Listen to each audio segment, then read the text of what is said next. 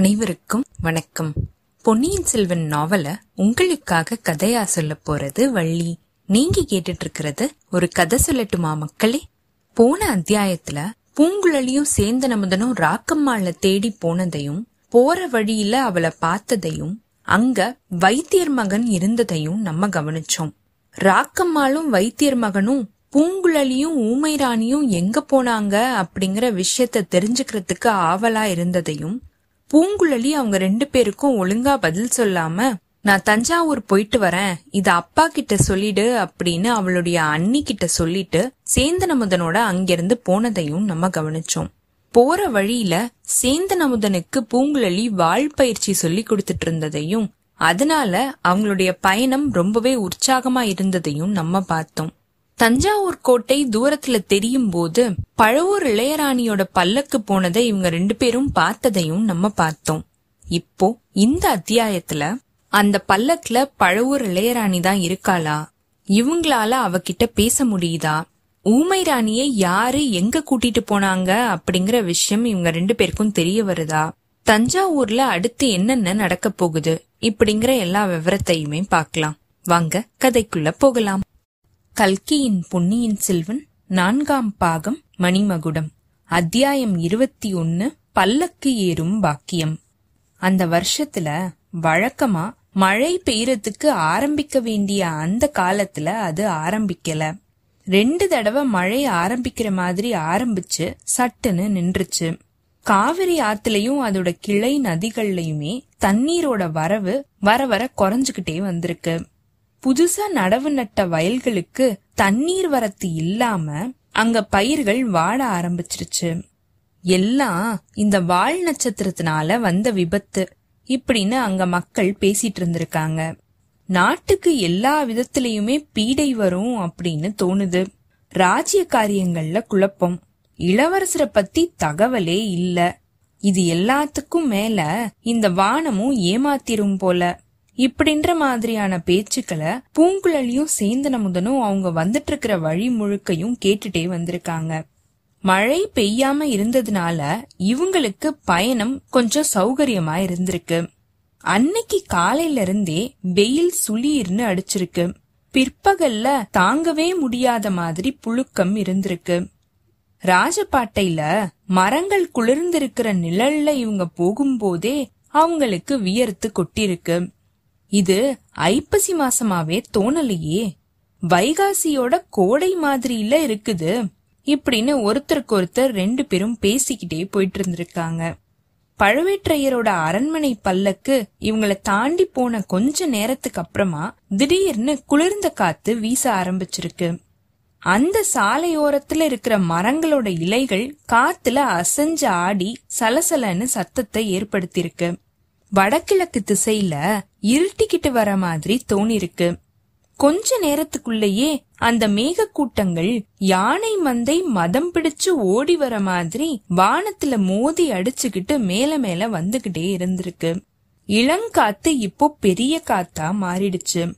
அந்த பெரிய காத்துல சின்ன மழை துளிகள் சீறிக்கிட்டு வந்து விழ ஆரம்பிச்சிருக்கு. சிறு தூத்தலா விழ ஆரம்பிச்சு கால் நாளிகை போறதுக்குள்ள சோ அப்படின்ற இறைச்சலோட பெருமழை கொட்டிட்டு இருந்திருக்கு. அங்க வீசின காத்துலயும் பெஞ்ச மழையிலையும் அந்த ரோட்டோரமா இருந்த மரங்கள் பட்ட பாட்ட சொல்லி முடியாது. சடசடன்னு மரத்தோட கிளைகள் முறிஞ்சு விழ ஆரம்பிச்சிருக்கு. அப்படி விழும்போது அந்த கிளைகள்ல அடைக்கலம் புகுந்திருந்த பறவைகள் கீச் கீச் அப்படிங்கிற சத்தத்தோட நாலு திசையிலயுமே பறந்து போயிருக்கு. சாலையில போயிட்டு இருந்த ஜனங்கள் நாலு பக்கமும் சிதறி ஓடி இருக்காங்க காத்து மலையிலிருந்து தப்பிக்கிறதுக்காக ஒரு சில பேர் ஓடி இருக்காங்க அங்க இருக்கிற மரக்கிளைகள் தலையில விழுந்து சாகுற மாதிரி ஆயிடுமோ அப்படிங்கிற பயத்துல மத்தவங்க ஓடி இருக்காங்க அண்ட கடாகங்கள் வெடிக்கிற மாதிரி இடி முழக்கத்தை கேட்டு இன்னும் சில பேர் பயந்து ஓடி இருக்காங்க மழை பிடிச்சிட்ட கொஞ்ச நேரத்துக்கெல்லாம் பகல் பொழுது போய் இரவு வந்துருச்சு. அன்னைக்கு ராத்திரியே தஞ்சாவூர் கோட்டைக்குள்ள நுழைஞ்சிரணும் அப்படிங்கிற எண்ணத்தோட சேந்தனமுதனும் பூங்குழலியும் போயிட்டு இருந்தாங்க ஆனா இப்போ அத அவங்க கைவிட்டுட்டாங்க. சேந்து நமுதனோட நந்தவனமும் குடிலும் இருக்கிற அந்த இடத்துக்கு அன்னைக்கு ராத்திரி போய் சேர்ந்தா போதும் அப்படின்னு அவங்க முடிவு செஞ்சிருக்காங்க. மழைக்காலத்தோட இருட்டுல ஒருத்தர் ஒருத்தர் தைரியப்படுத்திக்கிட்டு இவங்க ரெண்டு பேரும் ஜாக்கிரதையா போயிட்டு இருந்திருக்காங்க பூங்குழலி நடுக்கடல்ல எவ்வளவோ புயல்களையும் பெரிய மழையையும் பார்த்தவளாச்சே நீ. மலை மாதிரி உயரமா வர அலைகளுக்கு நடுவுல நீ படகு விட்டுக்கிட்டு போறவளாச்சே. இந்த மழைக்கு இவ்வளவு பயப்படுறியே? இப்படின்னு சேந்தனமுதன் கேட்டிருக்கான். நடுக்கடல்ல எவ்வளவுதான் புயல் அடிச்சாலும் மழை பெஞ்சாலும் தலையில மரம் ஒடிஞ்சு விழாதில்லையா? விழுந்தா இடிதானே விழும்? இப்படின்னு பூங்குழலி சொல்லிருக்கா. இந்த மாதிரி பூங்குழலி சொல்லி வாய் மூடுறதுக்குள்ள அவங்களுக்கு எதிர்ல கொஞ்சம் தூரத்துல சடசடன்னு மரம் ஒண்ணு முறிஞ்சு விழற சத்தம் கேட்டிருக்கு. சேந்தனமுதன் பூங்குழலியோட கைய கெட்டியா பிடிச்சு முன்னாடி நடந்து போறத நிறுத்திருக்கான் இனிமே அவசரப்பட்டுகிட்டு போறதுல எந்த பயனும் இல்ல. ரோட்டோரத்துல அங்கேயும் இங்கேயும் சில மண்டபங்கள் இருக்குது. அதுல ஒண்ணுல கொஞ்ச நேரம் நம்ம தங்கிட்டு மழையோட வேகம் குறைஞ்சதுக்கு அப்புறமா மேல போகலாம் அப்படின்னு அவன் சொல்லிருக்கான். அப்படியே செய்யலாம். ஆனா மண்டபத்தை இந்த இருட்டுல எப்படி கண்டுபிடிக்கிறது? இப்படின்னு பூங்குழலி கேட்டிருக்கா. மின்னல் மின்னும் போது பார்த்தா தெரிஞ்சிரும். ரெண்டு பக்கமும் கவனமா பார்க்கணும் அப்படின்னு சேந்தன் சொல்ல வானத்தையும் பூமியையும் பொன்மயமா மாத்தி கண்களை கூச வைக்கிற ஒரு மின்னல் மின்னிருக்குது. அதோ ஒரு மண்டபம். அப்படின்னு சேந்தனமுதன் சொல்லிருக்கான். பூங்குழலியும் அந்த மண்டபத்தை பாத்திருக்கா அதே மின்னல் வெளிச்சத்துல இவங்களுக்கு முன்னாடி கொஞ்சம் தூரத்துல ஒரு பெரிய மரம் விழுந்து கிடக்கிறதையும் பூங்குழலி பாத்திருக்கா விழுந்த மரத்துக்கு அடியில ஒரு சில பேர் மாட்டிக்கிட்டு இருக்கிற மாதிரி தோணிருக்கு. அமுதா விழுந்து கிடந்த மரத்தை பாத்தியா அதுக்கு அடியில அப்படின்னு அவ சொல்ல ஆரம்பிக்கும் போது ஆமா பார்த்தேன். அந்த கதி நம்மளுக்கு வந்துட போகுது. சீக்கிரம் வா மண்டபத்துக்கு போய் சேரலாம் அப்படின்னு சொல்லிக்கிட்டே அமுதன் பூங்குழலியோட கைய பிடிச்சு இழுத்துக்கிட்டு மண்டபம் இருந்த திசைய குறி வச்சு வேகமா போயிருக்காம். இவங்க ரெண்டு பேரும் மண்டபத்துக்கு போய் சேர்ந்திருக்காங்க. சொட்ட சொட்ட நனைஞ்சிருந்ததுனால அவங்க துணியில இருந்த தண்ணீரை பிழிஞ்சிருக்காங்க. துணிய பிழிஞ்சதுக்கு அப்புறமா பூங்குழலி அவளுடைய நீண்ட கூந்தலையும் பிழிஞ்சிருக்கா. இப்படி அவங்க பிழிஞ்சதுனால மண்டபத்தோட தரையில தண்ணீர் விழுந்து ஒரு சின்ன கால்வாய் மாதிரி ஓடிட்டு இருந்திருக்கு அடடா மண்டபத்தை ஈரமாக்கிட்டோமே அப்படின்னு பூங்குழலி சொல்லிருக்கா. மண்டபத்துக்கு அதனால எந்த பிரச்சனையும் இல்ல. ஜலதோஷம் காய்ச்சல் எதுவும் அதுக்கு வராது. நீ இப்படி சொட்ட நனைஞ்சிட்டியே அப்படின்னு சேந்தன் கேட்டிருக்கான் நான் கடல்லையே பிறந்து வளர்ந்தவ. எனக்கு இன்னொரு பெயர் சமுத்திரகுமாரி. என்ன மழை தண்ணீர் எல்லாம் எதுவும் செஞ்சிடாது அப்படின்னு பூங்குழலி சொல்லிருக்கா. அவளுடைய மனசு இப்போ தஞ்சாவூர் கோட்டைக்கு பக்கத்துல இருக்கிற சாலை ஓரத்துல இருக்கிற மண்டபத்துல இருந்து நாகைப்பட்டினம் சூடாமணி விகாரத்துக்கு பாஞ்சு போயிருக்கு. சமுத்திரகுமாரி அப்படின்னு அவளை முதல் தடவையா கூப்பிட்டவரு அந்த சூடாமணி விகாரத்துல தானே இருக்காரு. பூங்குழலி என்னுடைய நந்தவனமும் குடிசையும் கொஞ்ச தூரத்துல தான் இருக்குது. மழை விட்டதுக்கு அப்புறமா நம்ம அங்க போயிடலாம். என்னுடைய அன்னை உன்னை ரொம்பவே நல்லா கவனிச்சுக்குவா. இப்படின்னு அமுதன் சொன்ன வார்த்தைகள் பூங்குழலியோட காதுல அரைகுறையாதான் விழுந்திருக்கு. திருப்பியும் பளிச்சுன்னு கண்ணை பறிக்கிற மாதிரி ஒரு மின்னல் மின்னிருக்கு. அந்த வெளிச்சத்துல அவங்க முன்னாடி அறகுறையா பார்த்த காட்சி இப்போ நல்லாவே தெரிஞ்சிருக்கு. ரெண்டு பேருமே திடுக்கிட்டு போயிருக்காங்க. அந்த சாலையில ஏறக்குறைய அந்த மண்டபத்துக்கு எதிர்ல ஒரு பெரிய ஆலமரம் வேரோட பறிச்சுக்கிட்டு விழுந்து கிடந்திருக்கு. விசாலமா படர்ந்திருக்கிற அந்த மரத்தோட கிளைகளும் விழுதுகளும் தாறுமாறா முறிஞ்சு போய் சிதஞ்சு கிடந்திருக்கு. அதுக்கு அடியில ரெண்டு குதிரைகளும் அஞ்சாறு மனுஷங்களும் மாட்டிட்டு இருந்திருக்காங்க. அந்த மாதிரி மாட்டிட்டு இருக்கிறவங்கள விடுதலை செஞ்சு காப்பாத்துறதுக்காக இன்னும் சில பேர் முயற்சி செஞ்சுட்டு இருந்தது தெரிஞ்சிருக்கு. அங்க முறிஞ்சு கிடந்த கிளைகளை அவங்க அவசர அவசரமா அப்புறப்படுத்திட்டு இருந்திருக்காங்க. ஐயோ அப்பா இங்க அங்க சீக்கிரம் இப்படிங்கிற மாதிரியான குரல்கள் அந்த மழையோட சத்தத்துக்கு நடுவுல மெல்லிசா கேட்டிருக்கு. சேந்தன் அமுதன் பூங்குழலியோட கவனத்தை இது எல்லாத்த விட வேற ஒரு விஷயம் கவர்ந்திருக்கு. விழுந்து கிடந்த மரத்துக்கு கொஞ்ச தூரத்துல ஒரு பல்லக்கு தரையில வைக்கப்பட்டிருந்திருக்கு. அதுக்கு பக்கத்துல ரெண்டு ஆட்கள் மட்டும் நின்னுட்டு இருந்திருக்காங்க. மத்தவங்க எல்லாருமே விழுந்து கிடக்குற மரத்துக்கு அடியில மாட்டிட்டு இருக்கிறவங்கள காப்பாத்திட்டு இருந்தாங்க போல. அமுதா பல்லக்க பாத்தியா? அப்படின்னு கேட்டிருக்கா பூங்குழலி. பார்த்தேன் பழவூர் இளையராணியோட பல்லக்கு மாதிரி இருந்தது. முறிஞ்சு விழுந்த மரம் அந்த பல்லக்கு மேலேயே விழுந்திருக்க கூடாதா என்ன? அப்படின்னு பூங்குழலி சொல்ல கடவுளே ஏன் இப்படி சொல்ற? பழவூர் ராணிய பார்த்து அவ மூலியமா ஏதோ காரியத்தை சாதிக்க போறதா சொன்னியே. ஆமா இருந்தாலும் அந்த பழவூர் ராணிய எனக்கு அவ்வளவா பிடிக்கல இப்படின்னு பூங்குழலி சொல்லிருக்கா. உனக்கு அவளை பிடிக்கலன்னா அவ மேல மரம் முறிஞ்சு விழணுமா என்ன? இப்படின்னு சேந்தன் கேட்க சாதாரணமா இருக்கிறவங்க தலையில தான் மரம் விழணுமா என்ன? ராணிகள் தலையில விழக்கூடாதா? அது போனா போகட்டும். இப்போ நம்ம அந்த பல்லக்குக்கு பக்கத்துல போய் பழவூர் ராணிய பார்த்து பேசலாமா? கோட்டைக்குள்ள போறதுக்கு அவளுடைய உதவிய கேட்கலாமா? அப்படின்னு பூங்குழலி கேட்க அழகுதான் ராணிய பேட்டி எடுக்கிறதுக்கு இது நல்ல சமயம் நல்ல இடம். பல்லக்கு கிட்ட போனா மழை காலத்துல இருட்டுல திருட வரோம் அப்படின்னு நினைச்சு நம்மள அடிச்சு போட்டாலும் போடுவாங்க இப்படின்னு சேந்தன முதன் சொல்லிருக்கான் ராணிய நான் பார்த்துட்டா அதுக்கப்புறம் நம்மளுடைய காரியம் சுலபமாயிடும். அது எப்படி முடியும் பூங்குழலி? என்னோட அண்ணியோட பெயரை சொல்லுவேன். இல்ல அந்த மந்திரவாதி ரவிதாசன் அனுப்புனா அப்படின்னு சொல்லுவேன். இப்படின்னு பூங்குழலி சொல்லிருக்கா. நல்ல யோசனைதான். ஆனா ராணிக்கு பக்கத்துல போக முடியணுமே. அதோ பாரு பூங்குழலி இப்படின்னு சேந்தன் சொல்லிருக்கான் திருப்பியும் ஒரு மின்னல் மின்னிருக்கு. அந்த வெளிச்சத்துல ரெண்டு பேர் பல்லக்க தூக்குறது தெரிஞ்சிருக்கு. ஆஹா அவங்க கிளம்பிட்டாங்களா? இல்ல இல்ல. மண்டபத்தை நோக்கி தான் அந்த பல்லக்கு வர மாதிரி தெரியுது. ஆமா கொஞ்ச நேரத்துல பல்லக்கு மண்டபத்தோட வாசலுக்கு வந்து சேர்ந்துருச்சு. பல்லக்கு சுமந்துகிட்டு வந்தவங்க அதை இறக்கி கீழே வச்சிருக்காங்க. பழவூர் ராணியே நம்மள தேடிட்டு வந்துட்டா அப்படின்னு பூங்குழலி சொல்லிருக்கா. அமுதனும் அவளுடைய கைய பிடிச்சுக்கிட்டு மண்டபத்தோட உள்பக்கத்துக்கு போக முயற்சி செஞ்சிருக்கான். ஆனா பூங்குழலி உள்ள போறதுக்கு மறுத்திருக்கா. இதுக்குள்ள யாரங்க? அப்படின்னு ஒரு அதற்ற குரல் கேட்டிருக்கு.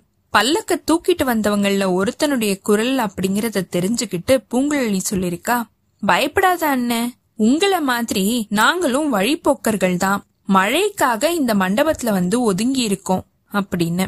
சரி சரி பல்லக்குக்கு பக்கத்துல வரக்கூடாது அப்படின்னு அதே குரல் சொல்லிருக்கு நாங்க ஏன் பல்லக்குக்கு பக்கத்துல வரப்போறோம் பல்லக்குல ஏறுறதுக்கு பாக்கியம் செஞ்சிருக்க வேண்டாமா என்ன? அப்படின்னு பூங்குழலி சொல்லிருக்கா சேந்தனமுதன் உடனே வள்ளுவர் பெருமான் கூட இத பத்தி சொல்லி இருக்காரு முன் ஜென்மத்துல செஞ்ச வினை பயனை பத்தி சொல்லும் போது இப்படின்னு சேந்தனமுதன் சொல்லிட்டு இருக்கும் போது போதும் போதும் வாய மூடிக்கிட்டு சும்மா இருங்க. நீங்க எத்தனை பேரு? அப்படின்னு அந்த குரல் கேட்டிருக்கு. நாங்க ரெண்டு பேர் தான் இன்னும் இருநூறு பேரு வந்தாலும் இந்த மண்டபத்துல மழைக்கு ஒதுங்கலாம். அப்படின்னு சேந்தனமுதன் சொல்லிருக்கான் அவன் எதை உண்மை அப்படின்னு நம்பினானோ அதையே தான் அவன் சொல்லிருக்கான். அதே மண்டபத்துல உள் பக்கத்துல இருக்கிற தூணுக்கு மறைவுல மூணாவது மனுஷன் ஒருத்தன் நின்னுட்டு இருந்தது அவனுக்கு தெரியல. பல்லக்க தூக்கிட்டு வந்தவன் நான் அப்பயே சொன்னேன். மழை வந்ததும் மண்டபத்துல போய் ஒதுங்கலாம் அப்படின்னு சொன்னேன். யாருமே கேக்கலையே அதனாலதான் இந்த சங்கடம் நடந்திருக்கு அப்படின்னு அவனுடைய தோழன் கிட்ட சொல்லிருக்கான். இப்படி நடக்கும்னு யாரு கண்டதப்பா? மழை பெருசா வரத்துக்குள்ள கோட்டைக்குள்ள போயிடலாம் அப்படின்னு நினைச்சோம்.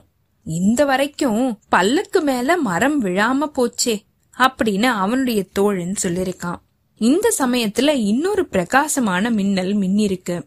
சேந்தனமுதன் பூங்குழலி இவங்க ரெண்டு பேரோட கண்களும் கவனமும் பல்லக்கு மேலேயே இருந்திருக்கு.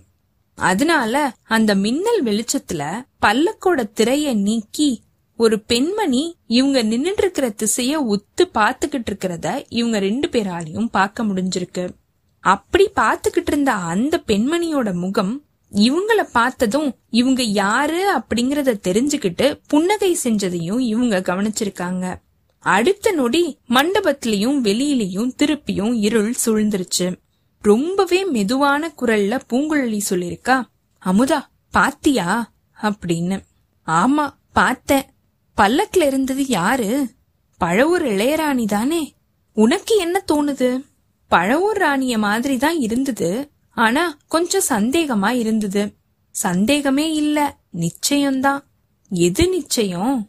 பழவூர் ராணி கிடையாது. பித்து பிடிச்ச என்னோட அத்தை ராணி தான் பல்லக்கில் இருக்கா? இப்படின்னு பூங்குழலி சொல்லிருக்கா. உஷ் சத்தமா பேசாத. சத்தமா பேசலனா காரியம் எப்படி நடக்கும்? என்ன காரியம் நடக்கணும்? எதுக்காக நம்ம இவ்ளோ தூரம் வந்தோமோ அந்த காரியம்தான். அத்தைய நம்ம கண்டுபிடிச்சிட்டோம். அவளை விடுதலை செஞ்சு கூட்டிட்டு போக வேண்டாமா? இப்போ அது முடியாத காரியம் பூங்குழலி. பல்லக்கு எங்க போய் சேருது அப்படின்னு நம்ம பாத்துப்போம் அதுக்கப்புறமா விடுதலை செய்யறத பத்தி யோசிச்சு வழி தேடலாம். இப்படின்னு சேந்தன் சொல்ல தும்ப விட்டுட்டு வாழை பிடிக்கணும் அப்படிங்கிறியா? அதெல்லாம் முடியாது. இப்பயே அத்தைய விடுதலை செஞ்சே தீரணும். உனக்கு பயமா இருந்தா நீ சும்மா இரு அப்படின்னு பூங்குழலி சொல்லிருக்கா. விடுதலை ஆறத்துக்கு உன்னுடைய அத்தை சம்மதிக்க வேண்டாமா என்ன? பல்லக்குல ஏறி ஜாம் ஜாம்னு போயிட்டு இருக்கா எங்க போறா? எதுக்காக? யாரு அவளை பிடிச்சிட்டு வர சொன்னது? இது எல்லாத்தையும் நம்ம தெரிஞ்சுக்க வேண்டாமா? அப்படின்னு சேந்து நமுதன் கேட்க பாதாள சிறைக்கு கொண்டு போறாங்களோ என்னமோ? அப்புறம் நம்மளால என்ன செய்ய முடியும்? இப்படின்னு பூங்குழலி கேட்டிருக்கா. ஏன் முடியாது. பாதாள சிறையில நானே இருந்துட்டு தான் வெளியில வந்தேன். அரண்மனையில எனக்கும் கொஞ்சம் செல்வாக்கு இருக்கு. உன்னுடைய அத்தைய எப்படியாவது நான் விடுதலை செஞ்சிடுறேன் இப்போ நீ கொஞ்சம் சும்மா இரு அப்படின்னு சேந்தன முதன் சொல்லிருக்கான் பூங்குழலியும் அந்த சமயத்துல பொறுமையோட சும்மா இருக்கணும் அப்படின்னு தான் முடிவு செஞ்சிருக்கா. அப்போ இவங்க கொஞ்சமும் எதிர்பார்க்காத ஒரு விஷயம் அங்க நடந்திருக்கு. அந்த மூடு பல்லக்குல இருந்த திரை இன்னும் நல்லா விலகிற மாதிரி தெரிஞ்சிருக்கு. அதுக்கு உள்ள இருந்து ஒரு உருவம் வெளியில வந்திருக்கு. கொஞ்சம் கூட சத்தமே போடாம பூனை நடக்கிற மாதிரி அது நடந்திருக்கு. அடுத்த நொடி இவங்களுக்கு பக்கத்துல அது வந்துருச்சு. இது எல்லாமே நல்லா இருட்டுல நடந்துட்டு இருந்ததுனால மண்டபத்தோட அடி படிக்கட்டுல நின்னுட்டு இருந்த காவலர்களோட கண்ல இது படல. பல்லக்குக்குள்ள இருந்து வெளியில வந்தவ ஊமை ராணி தான் அப்படிங்கறத பூங்குழலி அந்த இருட்டுலயுமே நல்லாவே தெரிஞ்சுக்கிட்டா. ஊமை ராணி அந்த ரெண்டு பேரோட கைகளையுமே பிடிச்சு இழுத்துக்கிட்டு அந்த மண்டபத்தோட பின்பக்கத்துக்கு வேகமா போயிருக்கா. பூங்குழலிய கட்டி தழுவிக்கிட்டு உச்சி முகர்ந்ததுக்கு அப்புறமா அவளை பார்த்ததுல ஊமை ராணி அவளுடைய மகிழ்ச்சிய தெரிவிச்சிருக்கா. அதுக்கப்புறம் அத்தைக்கும் மருமகளுக்கும் சமிக்ஞை பாஷையில கொஞ்ச நேரம் உரையாடல் போயிட்டு இருந்திருக்கு இந்த கார் இருள்ல அவங்க ஒருத்தருக்கு ஒருத்தர் எப்படித்தான் பேசிக்கிட்டாங்களோ தெரியல. ஒருத்தரோட கருத்தை இன்னொருத்தர் எப்படிதான் தெரிஞ்சுக்கிட்டாங்களோ அது நம்மளால விளக்கமா சொல்ல முடியாத விஷயம். இதுக்கப்புறம் பூங்குழலி சேந்தனமுதன் கிட்ட அத்தை சொல்றது உனக்கு புரியுதா? என்ன பல்லக்குல ஏறிக்கிட்டு போக சொல்றா. அவளை உன்னோட வீட்டுக்கு கூட்டிட்டு போக சொல்றா. அப்படின்னு பூங்குழலி சொல்லிருக்கான் உன்னோட சம்மதம் என்ன பூங்குழலி? அப்படின்னு சேந்தன் கேட்டிருக்கான் அத்தை சொல்ற மாதிரியே செய்ய போறேன். ஆளை பிடிச்சுக்கிட்டு வர சொன்னவங்க யாரு அப்படிங்கறத தெரிஞ்சுக்கிறதுக்கு இது சரியான உபாயம் இல்லையா? அப்படின்னு பூங்குழலி கேட்க யோசிச்சு சொல்லு பூங்குழலி. உபாயம் சரிதான். ஆனா இதுல என்ன அபாயம் இருக்குமோ? இப்படின்னு அமுதன் சொல்லிருக்கான் அமுதா நீ கவலைப்படாத. அத்தை சொன்ன மாதிரியே செய்யறதுனால எனக்கு எந்த ஒரு அபாயமும் வராது. அப்படியே ஏதாவது வந்தாலும் என்னோட இடுப்புல இந்த கத்தி இருக்கவே இருக்குது இப்படின்னு பூங்குழலி சொல்லிருக்கா அத்தைய திருப்பியும் ஒரு தடவை கட்டி தழுவிக்கிட்டு பூங்குழலி அவள மாதிரியே எந்த ஒரு சத்தமும் போடாம மெதுவா நடந்து போய் பல்லக்குக்குள்ள புகுந்து திரையையும் போட்டுக்கிட்டா. இத்தோட இந்த அத்தியாயம் நிறைவு பெற்றதுங்க. அடுத்த அத்தியாயத்துல பூங்குழலி பல்லக்குக்குள்ள நுழைஞ்ச விஷயம் வேற யாருக்காவது தெரிய போகுதா? இவளை எங்க கூட்டிட்டு போக போறாங்க? ஊமை ராணி சேந்தனமுதன் வீட்டுக்கு போய் அவளுடைய தங்கைய சந்திக்கிறாளா? சேந்தனமுதன் அடுத்து என்ன செய்ய போறான் அந்த மண்டபத்துக்கு பின்பகுதியில மறைஞ்சிருந்த அந்த மனுஷன் யாரு? பூங்குழலி அடுத்து என்ன செய்ய போறா? இப்படிங்கிற எல்லா விவரத்தையுமே பார்க்கலாம். உங்களுக்கு இந்த எபிசோட் பிடிச்சிருந்ததுன்னா லைக் பண்ணுங்க. உங்க ஃப்ரெண்ட்ஸ் எல்லாருக்கும் ஷேர் பண்ணுங்க. கண்டினியூஸா எங்களுக்கு உங்க சப்போர்ட் கொடுத்துட்டே இருங்க. எங்களோட சேனலை சப்ஸ்கிரைப் பண்ணுங்க ஃபாலோ பண்ணுங்க. அடுத்த அத்தியாயத்துக்காக காத்திருங்க. அனைவருக்கும் நன்றி வணக்கம்.